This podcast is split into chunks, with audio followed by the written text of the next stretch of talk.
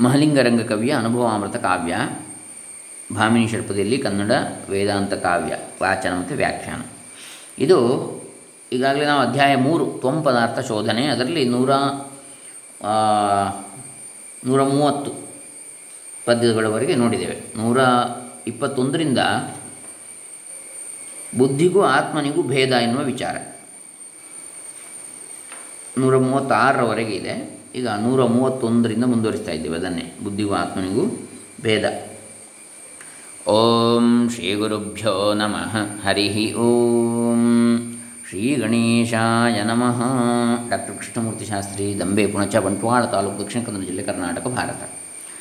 ಬುದ್ಧಿಯಲಿ ಹೊಳೆದರಿವು ನಿಜವಾಗಿದ್ದರಿವ ತಾ ಬೆಳಗಲರಿವುದೇ ಅದ್ವಯವತೀಂದ್ರಿಯವ ಮೂರ್ತ ಸ್ವಪ್ರಕಾಶವದು. ಬುದ್ಧಿವಂತನೆ ಜಲದೊಳಗೆ ಹೊಳೆದಿದ್ದ ರವಿಮಂಡಲವು ನಿಜವಾಗಿದ್ದ ಸೂರ್ಯನ ಬೆಳಗಲರಿವುದೇ ತಿಳಿದು ನೋಡೆಂದ. ಬುದ್ಧಿಯಲ್ಲಿ ಹೊಳೆದ ಅರಿವು ನಿಜವಾಗಿದ್ದ ಅರಿವ ತಾ ಬೆಳಗಲು ಅರಿವುದೇ. ಅದ್ವಯವ, ಅದ್ವಯವು, ಅತೀಂದ್ರಿಯವು, ಅಮೂರ್ತ ಸ್ವಪ್ರಕಾಶವು ಅದು.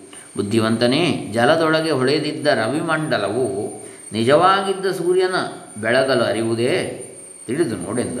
ಬುದ್ಧಿಯಲ್ಲಿ ತೋರಿದ ಜ್ಞಾನ ರೂಪವು ಮೂಲವಾದ ಜ್ಞಾನ ರೂಪವನ್ನು ಬೆಳಗಲು ಬುದ್ಧಿಗೆ ಸಾಧ್ಯವೇ? ಇಲ್ಲ. ಯಾಕಂದರೆ ಆ ಮೂಲ ಜ್ಞಾನರೂಪವು ಆತ್ಮವು ಏಕೈಕವಾದುದು, ಇಂದ್ರಿಯಗಳಿಗೆ ಅಗೋಚರವಾದುದು, ನಿರಾಕಾರವಾದುದು, ಸ್ವಯಂ ಪ್ರಕಾಶವುಳ್ಳದ್ದು. ನೀರಿನಲ್ಲಿ ಹೊಳೆಯುವ ಸೂರ್ಯ ಸಮೂಹವು ಸೂರ್ಯ ಪ್ರತಿಬಿಂಬವು ನಿಜವಾದ ಸೂರ್ಯನನ್ನು ಪ್ರಕಾಶಗೊಳಿಸಲು ಶಕ್ಯವೇ? ಜಾಣನೇ ವಿಚಾರ ಮಾಡಿ ನೋಡು. ಅಂತೇಳಿ ಇಲ್ಲಿ ಶುಕಮುನಿಗೆ ತನ್ನ ಮಗನಾದ ಶುಕಮುನಿಗೆ ವ್ಯಾಸ ಮಹರ್ಷಿಗಳು ಹೇಳ್ತಾ ಇದ್ದಾರೆ. ಬುದ್ಧಿಯನು ಪ್ರತಿಬಿಂಬದರಿವನು, ಶುದ್ಧ ಸಂವಿತ್ತರಿವುದೆಂತೆನೆ ವೇದ್ಯವಹ, ಕನ್ನಡಿಯ ಮುಖವನು ಕಣ್ಣು ಕಾಂಬಂತೆ. ಬುದ್ಧಿ ತೋರು ತಡಗು ಬುದ್ಧಿ ಅರಿವದು ತೋರು ತಡಗುತ್ತಿರ್ದಪುದು ತಾಂ ಬುದ್ಧಿ ಸಹಿತದು ದೃಶ್ಯ ನಿಜವಲ್ಲ. ಶುದ್ಧವಾದ ಆತ್ಮಜ್ಞಾನವು, ಶುದ್ಧ ಸಂಪತ್ತು, ಬುದ್ಧಿಯನ್ನು ಆ ಬುದ್ಧಿಯಲ್ಲಿ ಪ್ರತಿಬಿಂಬಿಸುವ ತಿಳುವಳಿಕೆಯನ್ನು ತಿಳಿದುಕೊಳ್ಳುವ ರೀತಿ. ಹೇಗೆಂದರೆ, ಕಣ್ಣು ತನ್ನದೇ ಆದ ಕಾಣುವ ಶಕ್ತಿಯಿಂದ ಕನ್ನಡಿಯನ್ನು ಅದರಲ್ಲಿ ಕಾಣುವ ಮುಖವನ್ನು ನೋಡುತ್ತದೆ. ಹಾಗೆಯೇ ಆತ್ಮನು ಬುದ್ಧಿಯನ್ನು, ಬುದ್ಧಿಗೆ ಆದ ಜ್ಞಾನವನ್ನು ಅರಿತಾನೆ.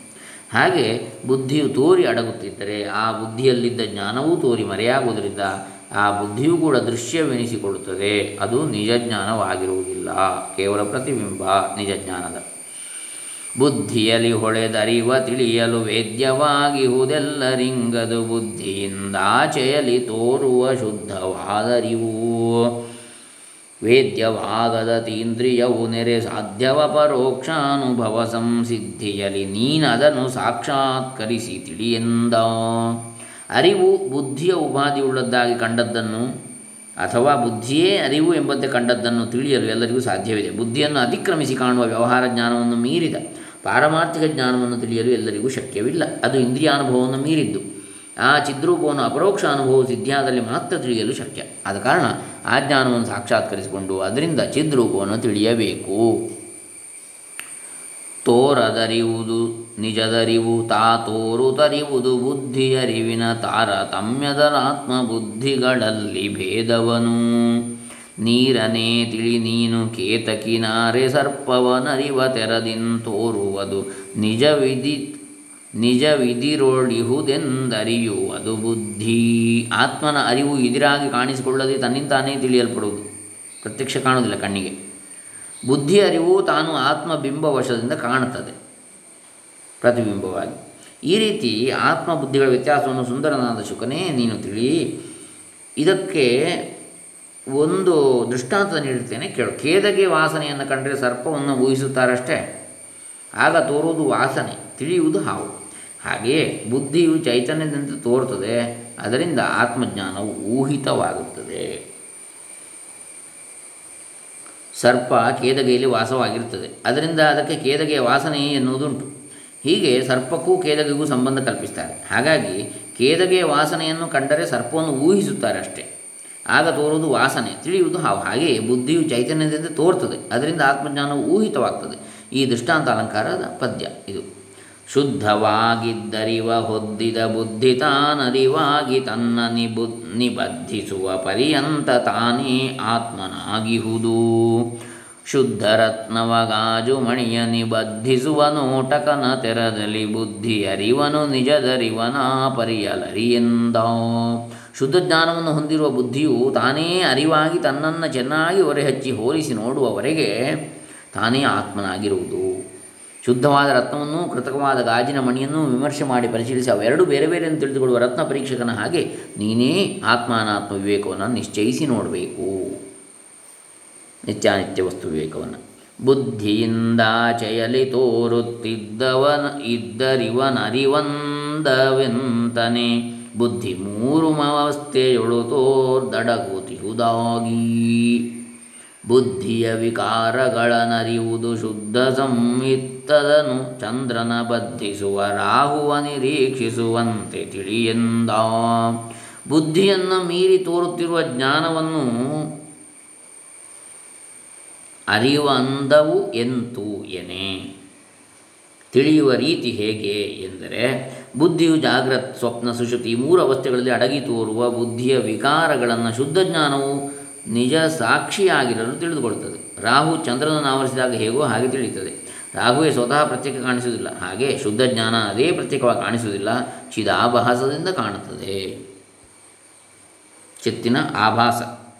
ಅಂದರೆ ಛಾಯಾಗ್ರಹವಾದ ರಾಹು ಚಂದ್ರನನ್ನು ಹಿಡಿತದೆ ಅದಕ್ಕೆ ಗ್ರಹಣ ಅಂತ ಹೇಳ್ತಾರೆ. ರಾಹು ಸ್ವತಃ ಕಾಣಿಸಿಕೊಳ್ಳುವುದಿಲ್ಲ. ಚಂದ್ರನ ಸಂಬಂಧದಿಂದ ಗೊತ್ತಾಗ್ತದೆ. ಅದರಂತೆ ಶುದ್ಧ ಸಂವಿತ್ತು ತೋರದಿದ್ದರೂ ಅದರ ಇರುವಿಕೆಯು ಚಿದಾಭಾಸದಿಂದ ಎಂದರೆ ಇದೇ ಜ್ಞಾನವೆಂದು ಭ್ರಮಿಸುವಂತೆ ಬುದ್ಧಿಯಲ್ಲಿ ತೋರುವ ಧರ್ಮದಿಂದ ಗೊತ್ತಾಗ್ತದೆ. ಚಿತ್ತಿನ ಆಭಾಸ. ನಿಜವಾದ ಚಿತ್ತಲ್ಲ. ಅಲ್ಲ ಅಂತ ಹೇಳಿದರೆ ಅಲ್ಲ, ಹೌದು ಅಂತ ಹೇಳಿದರೆ ಹೌದು. ಯಾಕಂದರೆ ಎಲ್ಲವೂ ಚಿನ್ಮಯವೇ ಆ ದೃಷ್ಟಿಯಲ್ಲಿ. ಇನ್ನು ಮುಂದಿನದ್ದು ಬುದ್ಧಿ ಸಾಕ್ಷಿತ್ವವನ್ನು ಸಾಧಿಸುವ ರೀತಿ ಅಂಥೇಳಿ ನೂರ ಮೂವತ್ತ ಏಳರಿಂದ ನೂರ ನಲವತ್ತ ಎಂಟರವರೆಗೆ ಇದೆ ಪದ್ಯಗಳು. ಇದನ್ನು ನಾವು ನೋಡಿದ ನಂತರ ಉಪಸಂಹಾರ ಮತ್ತು ಮಂಗಲ ಅಂಥೇಳಿ ಎರಡು ಪದ್ಯಗಳು. ಅಲ್ಲಿಗೆ ಈ ತ್ವಂಪದಾರ್ಥ ಶೋಧನೆ ಅಂತಕ್ಕಂಥ ಮೂರನೇ ಅಧ್ಯಾಯ ಮುಗೀತದೆ. ಹೀಗೆ ಒಟ್ಟು ಸುಮಾರು ನೂರ ಮೂವತ್ತ ಏಳರಿಂದ ನೂರ ಐವತ್ತರವರೆಗೆ ನೂರ ನಲವತ್ತೇಳು ಅಯ್ಯೋ, ಒಂದು ಹದಿಮೂರು, ಹದಿನಾಲ್ಕು ಪದ್ಯಗಳು ಅನ್ನು ನಾವು ಮುಂದಿನ ಭಾಗದಲ್ಲಿ ನೋಡೋಣ. ಹರೇ ರಾಮ. ಮಹಲಿಂಗರಂಗ ಕವಿ ಚರಣಾರವಿಂದ ಅರ್ಪಿತಮಸ್ತು, ಸದ್ಗುರು ಚರಣಾರ್ಪಿತಮಸ್ತು, ಸರ್ವೇ ಜನ ಸುಖಿನೋ ಭವಂತು. ಓಂ ತತ್ಸತ್